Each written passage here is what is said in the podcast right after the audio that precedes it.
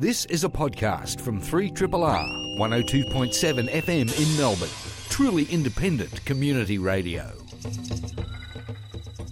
Jacqueline Doughty is going to chat to us about an exhibition she's curated, Play On the Art of Sport, which is opening tomorrow at the Mornington Peninsula Regional Gallery. Jacqueline, welcome to Triple R.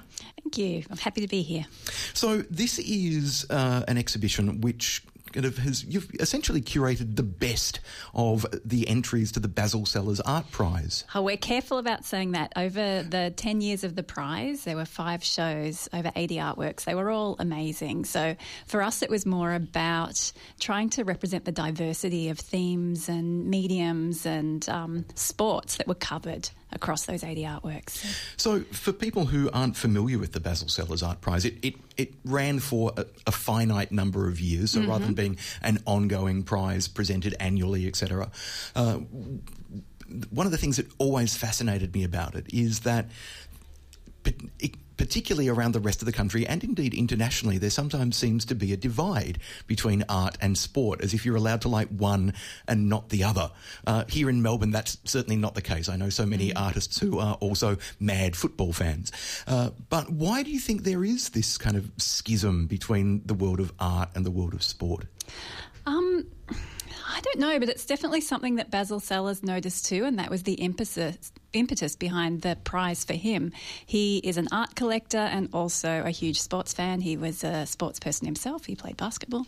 So um, the art that he was collecting, he, he really always felt like art was a way for artists to reflect on society at large, and whether that was politics or religion or human relationships. But he saw a huge gap with sport that there just wasn't much being represented, and so he introduced the prize as a way to address that.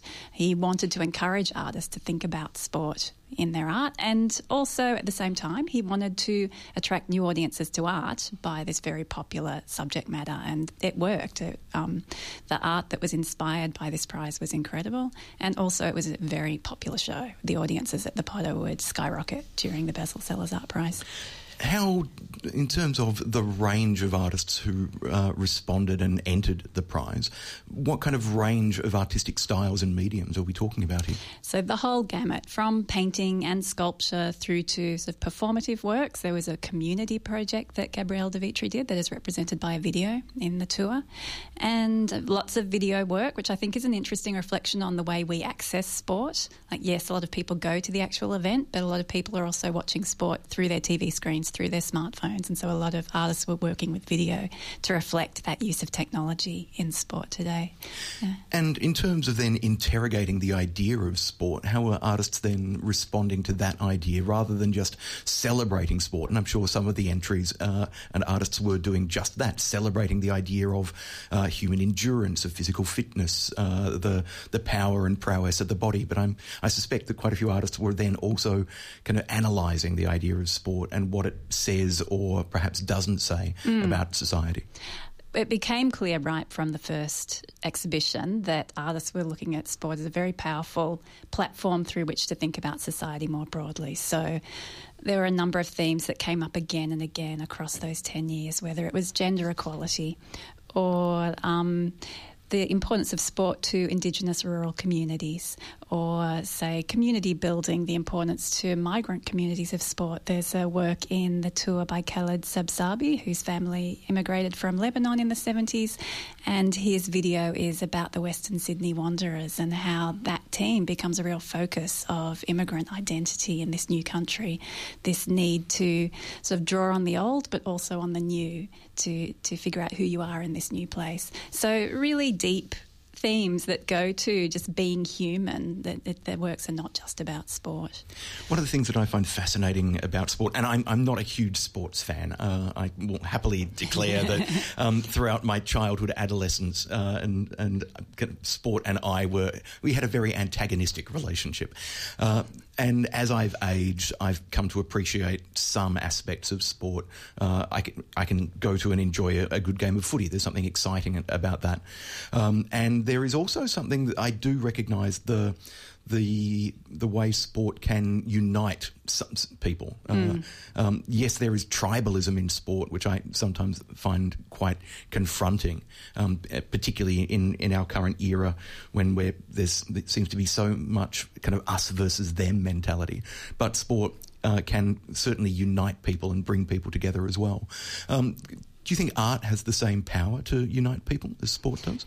Yes, it does. And you see it in the bigger events, say festivals, um, bring huge numbers of people together, like White Nights brings massive amounts of people into Melbourne, and it becomes a celebration of community as, community as much as a celebration of art. And there are huge audiences going to the National Gallery too. So art really does have a power to draw crowds, as sport does, and um, also touches people at a very deep level, whether um, it's the way that art has the ability to tap into our emotions, our relationships, um, the ideas that we feel very passionate about, perhaps controversial ideas, whether it is racism or violence or war. Art can really get to the heart of um, what it means to be human in the same way that sport does. They, they really share that quality. What impact does knowing that it has to tour and has to be presented at different galleries in different size exhibition spaces, how does that shape the exhibition that you cu- curate and present? We had to be careful that the works were strong, that they that we could transport them. There was one work that we would have liked to have shown, but it was just too fragile. It involved um, glass, and we were just worried that it would break. The tour is going to last for two years, so you have to have works that are hardy. But also, we wanted to reflect that diversity. So there is a ceramic work in the show, and it's it, just very well created. It's safe, but we wanted to reflect that ceramics actually did appear again and again across the 10 years of the prize, which would be unexpected, I think, why with contemporary th- art. Yeah, why do you think kind of ceramics were used and, and presented in the exhibition? Well, just generally in the art world, ceramics is having a revival. Um, so that was reflected by the prize. But I think artists like to use it because it was it seemed incongruous within the world of sport to be dealing with ceramics that seems perhaps like a bit of a, a fuddy duddy um, medium, but it's not at all. Artists are using it in really interesting ways these days. In the um, most recent prize, one of the artists made an analogy between the collectible, the ceramic collectibles, and sports trophies. So they were making those sorts of connections. It's fascinating to see the way individual artists respond to a theme and tease out ideas, and particularly uh, when you've got uh, a decade of, of art uh, and artists to explore. Were you ever surprised by themes that echoed or repeated throughout the years of the prize? No, I think that it kind of reflected the way sport is considered more broadly. I think the government also uses sport in very particular ways for community building or thinking about child development, or um, and these sorts of ideas came out through art as well. So the, the idea that sport is very important for young boys in dealing with depression came up again and again. So Richard Lewer is one of the artists who's represented in the tour.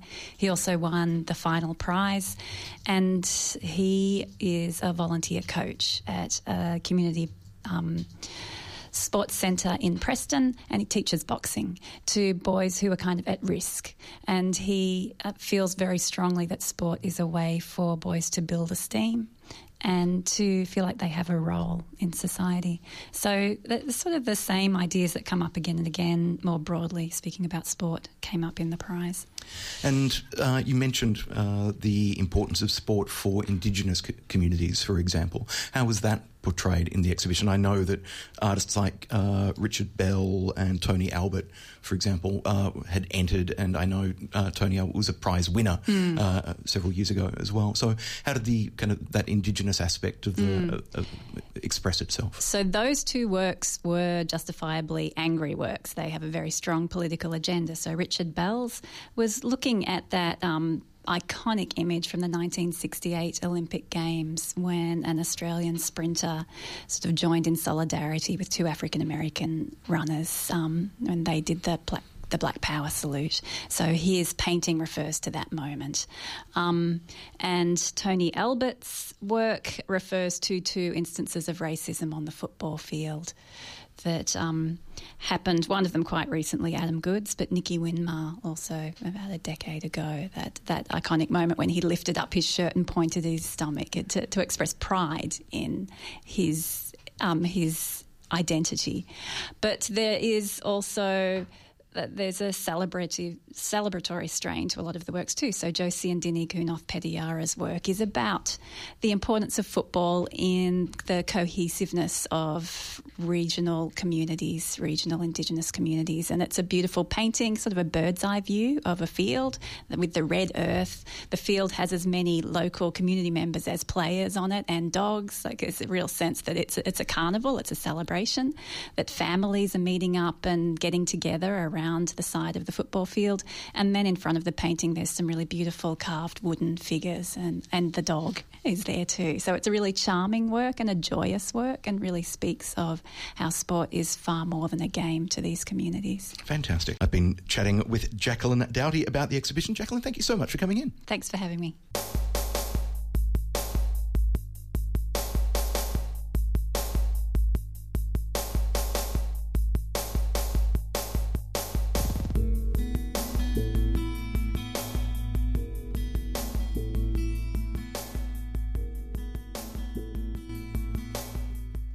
Minutes. I'm joined by Alison Croggon and Robert Reid, uh, who are launching a new website called Witness Performance uh, this Saturday.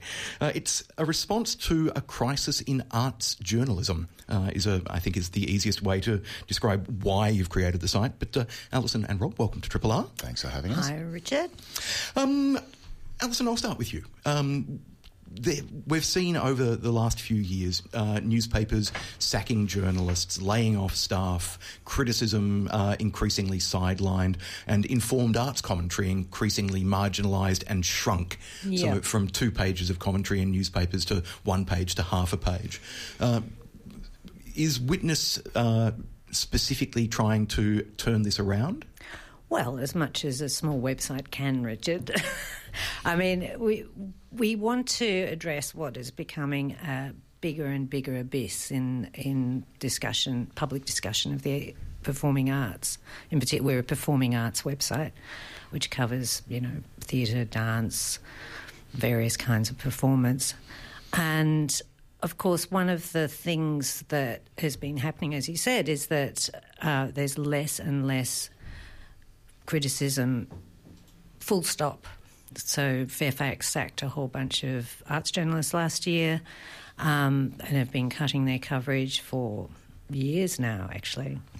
And last year we saw Real Time vanish, which was a, a, an important alternative website for um, complex discussion of particularly experimental performing arts. Um, it's been pretty dark for the last. I don't remember a year as bad as 2017. I don't know.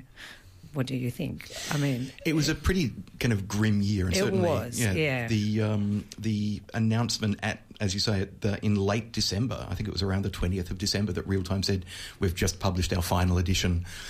The the good news with Real Time is that they uh, are spending this year kind of curating the site so it becomes a permanent archive and Absolutely, repository, yeah. which is great. But um, Limelight uh, almost went That's under right, uh, yeah. just just recently as well. So yeah, things are concerning. Things are grim. So. Um, and, the, and Witness came about through basically through Facebook. So there you go. Um, there was a, a kind of quite a, an interesting discussion on my Facebook page where about a particular dance work where a whole lot of people weighing in, sort of talking about it. And uh, I suddenly went, oh, I miss Theatre Notes, which is the blog I used to run, which closed in 2012, and um, which, and which was notable for a lot of really interesting discussion. And Rob um, basically messaged me and said, well, how about you know, you start reviewing, and I want to do videos on Australian theatre history, and that's where Witness kind of started. So that was March last year. So basically, we've been talking about it since then. And so it's not merely a response to the huge kind of structural crisis that's going on in mainstream media at the moment. It's also something that's coming out of our desire to see uh, just a bit more um, historical discussion. One of the huge problems we have in Australian performance is how everything is forgotten. Yeah, uh, which is uh, a, a, perfect point to bring you in, Rob, because it's something that, uh, as I also miss Theatre Notes, uh, Alison's blog, because it was something that Alison would regularly comment on the fact that we're repeating the wheel and people have forgotten uh, a cycle of works that were made previously, etc., yeah. and, and, and so forth. So, as a theatre historian, how important is it to you to make sure that uh, uh, witness doesn't just document but archives and preserves. Oh, it's incredibly important that kind of um, uh, documentation of shows, but not just the shows, um, the community that makes them. Um, so part of the research I've done over the last sort of 10 years of the PhD was um, reading the reviews, like the collective reviews of the last 30 years, uh, in Melbourne, I should say. Um, and not only do you get a sense of, oh, well, this show, that show, that was popular, that was not popular, but you get a really fantastic sense of who's who, who's doing what, who's connected to who, etc. And that's a really important thing to be able to um, refer back to and to understand in order to understand how we got to where we are today. And we spend a lot of time, I've noticed over the uh, last sort of 10 years, talking about how the industry is structured, how the community is structured, how it gets funded, how this, that, and the other, in a complete vacuum around how did it get this way, um, which is sort of typified by the um, uh, the notion that before 1950s there was no Australian theatre, like um, which is, is not true. Is patently not true. There's 150 years worth of European tradition here, and then before that, thousands of years of Indigenous performance. Um, but we keep uh, kind of erasing those histories really sort of about every 50 years. So the first wave and the next wave considered that nothing happened before them despite 100 years worth of J.C. Williamson's. And then J.C. Williamson's were sort of trying to get rid of and get move away from the convict era theatre, etc., etc. And What's bad for uh, us, I think, as contemporary artists, is that we lose connection to those kind of long, longer traditions of performance making, lose uh, training traditions, and also lose connection with scripts that have been written here and stories that have been told here, so that we think that the first Australian play was Summer of the Seventeenth Doll. Great play as it might be, it was not the first. So, yeah, that's kind of my bent with it, really. And I've been wanting to it's been bugging me for a while, and I've been wanting to do something about it. No one will publish anything, so we have to do it ourselves. now, I find it fascinating that the two of you are launching uh, Witness uh, simultaneously up in Sydney. We've just seen the launch of mm. Audrey mm. Journal, mm-hmm. kind of again um, a website and repository which is around criticism and conversation, mm. um, uh, and that's uh, Elissa and Jason Blake, uh, a husband and wife couple, kind of running that site. So, again, Witness performance will not not just be Melbourne focused. Absolutely but. not. I mean, obviously, we're based in Melbourne. There's also a new website in Perth called Seesaw, which is coming out of the same conditions, I think. I mean, I think there is a kind of zeitgeist thing where it's got that things are so bad that in a, in a bunch of cities, people are going, well, what can we do about this? And um, so we've been, we're obviously all talking to each other. And um, because the great strength of blogs um, particularly between like 2005 and 2010, where there were a lot of blogs all talking to each other, is that strength of networking and discourse and discussion and, and furious argument between you know different people with different opinions, which was so exciting and totally engaging, and it shifts the um, shifts the emphasis of discussion away from what is particularly pernicious, I think, in, in arts criticism is the idea of judgment. You know, whether something's good or bad, whatever that means, to that's kind of not so interesting, but I reckon this um, and somebody else might passionately disagree. So it's more about the discussion of the ideas that are feeding into it and the responses that people have across a diversity of opinion. And one of the things that the site will also be doing is encouraging that communication offline as well as online. You've yes. already had, uh, and I happily participated in uh, the, the, first kind of witness uh, performance conversation in which a group of people booked on the same night went to the theatre and sat around talking about the work afterwards, rather yes. than just five minutes of what did you think? Oh, I liked it, and then having a glass of wine and talking about something else. A focused conversation around work. Yeah.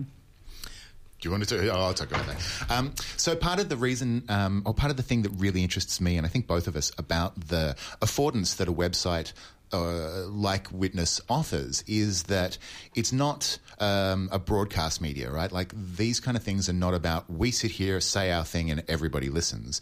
They're kind of critical nodes for everybody to come together and talk and, and converse. And that happens really well in real life as well. And so once you've got the conversation started online, being able to bring those people together in the theatre and see the same show at the same time and respond exactly to, I saw this, I saw that, I think is really important for building, well, rebuilding that kind of critical community that has been separated from itself over the last sort of 100, 150 years through for various reasons. Um, and so bringing them together to actually put faces to names and start that kind of communal process of talking about a show, um, I don't know, it just expands it and makes it more of a community rather than a magazine. And it's fun. It's also fun. Yeah. Yeah. Um, the next conversations you're doing, uh, I think, a part of, uh, at Dance House. Yes, we're doing an extended um, live night for our first one, so it's a bit different. We're doing a couple of workshops for people who are unsure about approaching contemporary dance. And then on Saturday, when we launch our M- March issue, um, we'll announce our year long program. So we've got a very exciting program of shows lined up for Witness. Witnessing. Witnessing, yeah. Yeah. So, um, and the other important thing about Witness is that we have uh, an emerging critic program. So we're very excited that uh, our secret emerging critic, First Nations emerging critic, is uh, she'll be writing um, essays and reviews for us all through the year. And that's a paid position. Absolutely, a paid position above industry rates. Um, and that's very important. That's an important part of Witness, actually, is that we want to be paid. I did um, theatre notes for no money, and that was a very conscious decision on my part, and I could afford to at the time. But, um, you know, we've all got poorer. Uh, the reason why the blog culture vanished in Melbourne was everybody got poorer, everybody got so tired, and it's a lot of work to do this. Yeah. I'll, I can certainly testify to that. uh, so, one of the things about uh, Witness will be you've got some support from uh, funding support from Creative Victoria, Yep. which is great, uh, and you're also asking people to support the blog uh, through monthly donations. Yes. Tell us a little bit about that, Rob. Um, so it's a sort of reflection of the fact that, um, despite the fact that newspaper coverage and all of those things are disappearing, the need to talk about these things still exists within the community. And as the opportunities sort of disappear for that, um, uh, i i that need becomes even stronger. And so it's it's unlikely, and it's not particularly healthy, I think we can d- debate the economic politics of it um, as, as much as you like, maybe off air. Um, that um, that uh, uh, uh, an effort like this be f- supported solely by like government funding or what have you, like that, or being able to rely on specific uh, inputs and only one or two of them, as opposed to we can harness the, the strength of the community not only to um, uh, generate conversation, but also also to support the work that actually happens to do this sort of thing. Um, and so, yeah, it's a kind of commercial enterprise in that way, right? Like it's we offer a product which is a space in which to talk about these things and the information to contextualize them, and to keep it going, everybody pays five, ten bucks or whatever they can, which is kind of like coming to a club. Actually, now that I think about it, like being in your in your youth theatre company and turning up and going, "Here's my three dollars for the week." It's not really different to that. Yeah, I'm looking forward to uh, to seeing Witness unfold and grow. I'm certainly looking forward to more robust discussions, um, and I'm looking forward to the, to learning more about the history of Australian theatre as well. Because I'm happy to admit that uh, there are quite a few gaps in my theatre knowledge. So And, it, and it's a great story, I have to say. There are some really, really great characters and stories in it. So So, if you want more information about uh, Alison and Rob's new site, Witness. Just jump online, witnessperformance.com. Uh, there's already uh, a number of posts up on the site. Alison's just recently returned from Perth Festival, where, amongst other things, she was delighted by Barbershop Chronicles. Oh yes, Yeah, which what a great show that I, was. I really enjoyed it. I, I found the ending just a trifle earnest and it just a trifle neat in the way it kind of had to stitch things together. But wonderful performances. uh, Wonderful. and yeah, really. great play too. Yeah, yeah. So, uh, witness performance, there will be conversation, discussion, theatre, argument, history, uh, and you can get involved and support it. So, witnessperformance.com. Thank you both for coming in and thank you both for setting up Witness Performance. I look forward to seeing it grow. Thank you, us. Richard.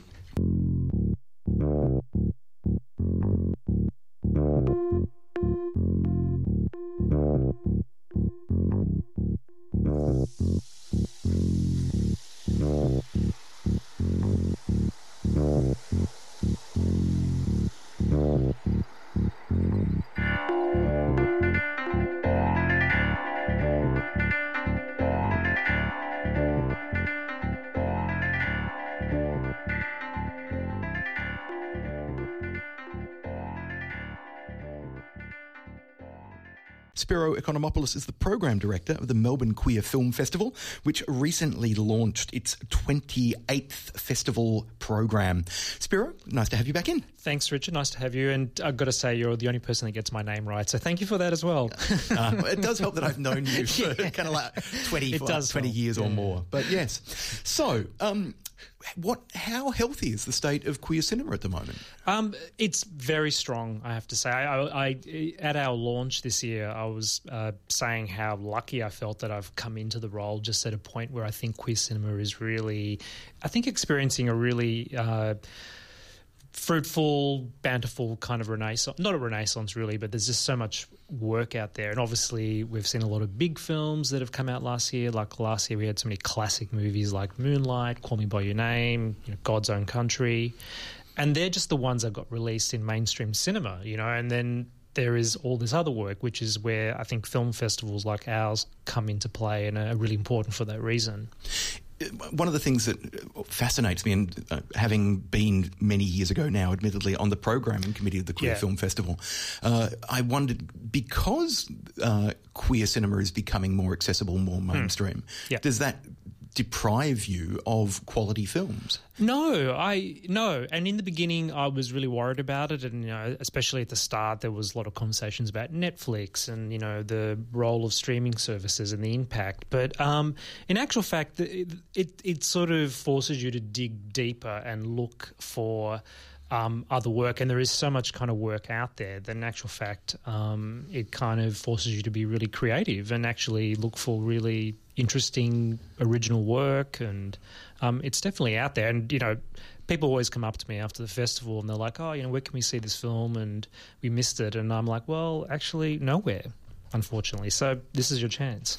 Um, and it's also a chance, uh, significantly, to see a range of queer cinema from uh, non-English speaking countries. Exactly. So that, uh, which has been really fascinating to see the growth of uh, international queer cinema rather than just clusters of films from the UK, Yeah. the USA, Canada. Exactly. We've got some great films from Brazil this year, for example, and like there's, a, I mean, I think a lot of the you know um, Spanish language countries have been bringing out such great movies. Actually, a few sort of Finnish films, and like it's yeah, really, really rich. What's the style of Finnish queer cinema like?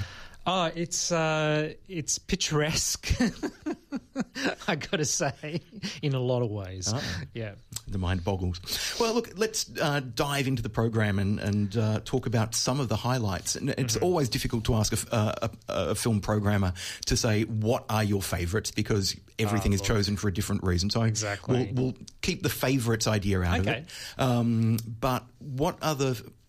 Give us a, a couple of films that you think will really resonate with the audience here in Melbourne. Well, actually, I thought I'd start with one film that I know might resonate with your audience. Uh, in fact, uh, which is uh, Queer Core: How to Punk a Revolution, which is a really fabulous documentary about the queer core movement. And if you know you don't know about it, it's basically uh, queercore and homocore, I think it was called as well. So it's sort of a movement that came out in the 80s and 90s, um, which you'll probably be very familiar with. I, I, let's just say I was somewhat intimately involved Yes. with its flowering in, in, Exactly. in Melbourne. Exactly. Yeah. And Uh, yeah, so it's a really it's a really exciting doco that looks at. Um, and actually, I think what's interesting about the documentary is that uh, obviously queercore and homocore challenge the you know hegemony of the mainstream gay subculture, and I sort of think that it's come at an interesting time now when we're looking at you know mainstream acceptance, marriage equality, and it was interesting watching a, a, movement that actually so butted against that and was like saying you know you know sort of rebelling against that essentially. So it's sort of fascinating for that reason alone. The uh, I, and also the fact that it was simultaneously um, kind of pushing against the the very rigid, straight, masculine cliches Exactly. of the the punk scene, as because by that stage punk had grown into hardcore, Yes. and, and and which had this really kind of coded form of Yeah. masculine behaviour. So Yeah. it, uh, queercore was literally queering kind of uh, the the punk scene as well. So, Totally, yeah. And uh, talking about the idea of you know safe spaces at these venues, and uh, you know like you know who was allowed to come to these gigs, and you know we're having these conversations now about women at live venues and events, and so it was kind of an interesting conversation that was happening back then. And there's some amazing people in it, you know Beth Ditto, Kathleen Hanna, Peaches, John Waters, of course. You can't not have a doco and not have John Waters in it. Uh, what about Australian content? Uh, yeah, well, it's really exciting actually because uh, I mean, you know, it's always really hard trying to sort of secure Australian queer content. So when it comes into the office, I'm deliriously excited, and we have two Australian world premieres this year. Um, one called The Five Provocations, which is by a, a filmmaker called Angie Black. Um, and uh, that that's an interesting film as well in that it uh, it it features a lot of very familiar local cabaret theatre performers that I think a lot of people would be familiar with. Maude Davey, the Town Bikes, uh, Yana Alana. Um, so I think it's kind of got that fun element, and their roles in it are, are quite interesting. With we're not not saying too much about it, but you know they're the five provocations basically. But um, um, yeah, that's a kind of really fun film, and another really lovely movie called So Long, which is a, and both of these films I have to say are shot in Melbourne. They're independently financed, and you know, so long is this really low key, lovely sort of breakup drama, basically about these two women and who go their separate ways, and it's about you know picking up the pieces after that. So it's really nice. It's been described as a mumblecore film as yeah, well. a lesbian mumblecore. I liked I liked that actually. That was they were my words, but I thought yeah, that's that's a kind of good way to describe it. Yeah. And uh, there's always the Australian Shorts package as well, which is always a, a fascinating, for me, Yes. highlight of the festival to see what local filmmakers, often student filmmakers, not always, but Yep. kind of, uh, and to s- see some people at the start of what will become really Yeah. significant careers. Yeah, and like we'll just talking about right now, you know, the Australian features, and a lot of these people are, you know, starting from the ranks of, you know, shorts packages and festivals and then kind of graduating to bigger films. So, I mean, the Australian shorts is always exciting to see queer filmmaking talent and you, you're watching it develop and you know watching it grow and so that's great I think one of the films featured actually in it is um, Mrs McCutcheon which won the best film at MIFF this year Yeah. best short yeah Um, going back to the documentaries, I think people will be particularly uh, interested in McKellen playing the part. Yes. Because Ian McKellen's, Sir Ian McKellen, Hmm. uh, the actor, has become a, uh, quite a significant kind of uh, figure in terms of uh, his queer activism alongside his uh, his acting career. that's right And- yeah yeah sorry go on No, no, after you. I was just going to say, yeah, and, and what I really loved about the doco and what surprised me about it was um, how uh, how much it goes into that. So the documentary really sort of goes deep into his coming out process. He came, although he was out to family and friends, he came out in public quite later in his life, and the film talks about that process and that. Uh, I guess the politicization of uh, Ian McKellen as a you know an actor and a presence to kind of support you know the queer community and a lot of the you know AIDS charities that he's been involved with, and it's a really interesting documentary about that as well. Um, another British film that I've got my eye on. Uh, Postcards from London, uh, and the reason I'm intrigued by it is because of uh, one of the, the, the lead actor, uh, Harris Dickinson, who was in uh, Beach Rats. Beach Rats, in which he was so convincingly American.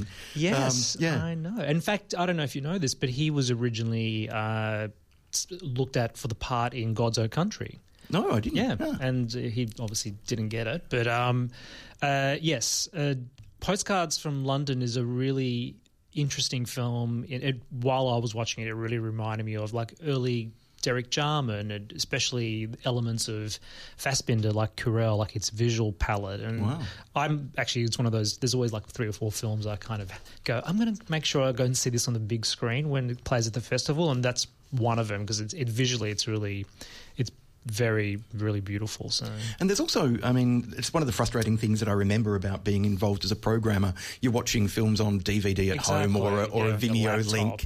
Uh, and it it doesn't do the films justice. No. But there's also something about the communal experience of watching a film with an audience uh, is just yeah. it's really palatable, and I think that's one of the things that I, I think makes the festival stand out in that way. It is a, a real community event, and people, uh, it's it's it's another opportunity for everyone to kind of come together. People see films together with groups, or you know, with friends or partners, and um, it has that kind of real element of, and it's always exciting. You're right, seeing a film with a whole bunch of people, and you know. Postcards from London, you know, it's the closing night film this year of BFI Flare, which is exciting. It's an Australian premiere, so again, you know, we this is an opportunity to see the film first. Uh, the Melbourne Queer Film Festival is running from the 15th to the 26th of March. mqff.com.au is where you go to, to uh, book your tickets and browse the program. And of course, you can pick up a copy of the a hard copy of the program at all your familiar bookshops, cafes, etc., etc. Yeah. Um, if people were to just people who've not been to the festival before, for example, whether Hmm. they're um, cinephiles uh, who just want to see films different to what they would normally see Yeah. at MIFF, for example, or whether they're kind of uh, newly out members of the queer community, what's a good starting point? What's a good starting point? Well, you know, I would kind of pick thing. Oh, look, I would take tell them to take take some risks. Basically, you know, sure that we've got some really great mainstream films playing in the festival, and they're always crowd pleasers, and they're you know really strong films like Ideal Home. But I would say. Go and see Body Electric, for example. You know, which is a really you know fantastic. Um, I think that's a Brazilian drama. Actually, I was talking about that before. Actually, um, yeah, um, I would say check that out. It's a really wonderful film about uh, a young man trying to balance work life with his social life, basically, which is something we're all we can all relate to, basically. And um, it's a really sensual sort of you know drama about that, which is really good. So that's Body Electric. Yeah. So that's uh, screening on Sunday, the 18th of March. Um, I Dream in Another Language looks fantastic. Yeah, that is great. That was on a MIFF this year, and I caught it um, when actually when I was in Frameline. But that's a, a really wonderful movie, a Mexican uh, film about a, a young man who's a, a linguist who goes to a small town where this made-up language for the film actually um, is dying out, and there's only two people that know how to speak it, and these two men are not talking to each other. And so the film goes into their history about who they were and what they meant to each other. It's a really beautiful film. It's so good. I really recommend that one. Uh, and just finally, uh, lesbian highlights. There's going to be Ah, heaps, I'm Again, sure. it's actually a, a very, very strong program. Starting with our closing night film, which is Becks, um, which is a, a lesbian drama about a musician who, uh, after a really messy breakup, comes back home to stay with her mother, who's Christine Lahti, Lena Hall, who uh, plays the lead, uh, was one of the main cast members of the original Hedwig and the Angry Inch in the US and theatre. Um, that's a fantastic movie, really, really great drama. Um, the Feels is a really funny movie about a group of uh, friends get together for a hens night, essentially, and it all sort of goes a bit pear shaped after some ecstasy and alcohol, and as it does. As it does. uh, I'm looking forward to diving into this year's Melbourne Queer Film Festival, which is running from the 15th to the 26th of March, mqff.com.au. Uh, as uh, Spiro quite rightly guessed, I am very interested in the, the documentary about queer Good. I queer hope to see you there. Uh, you will actually see me DJing Yes. uh, uh, in the festival lounge before the film. Very so, excited Uh, I may that. drag out some old queercore I classics. I hope you do, actually, yeah. Yeah. Spiro Economopoulos, thank you for joining us, and uh, congratulations on the program for this year's Melbourne Queer Film Festival. Thank you. I'll see you at the festival. This has been a podcast from 3RRR 102.7 FM in Melbourne. Truly independent community radio. Want to hear more? Check out our website at rrr.org.au.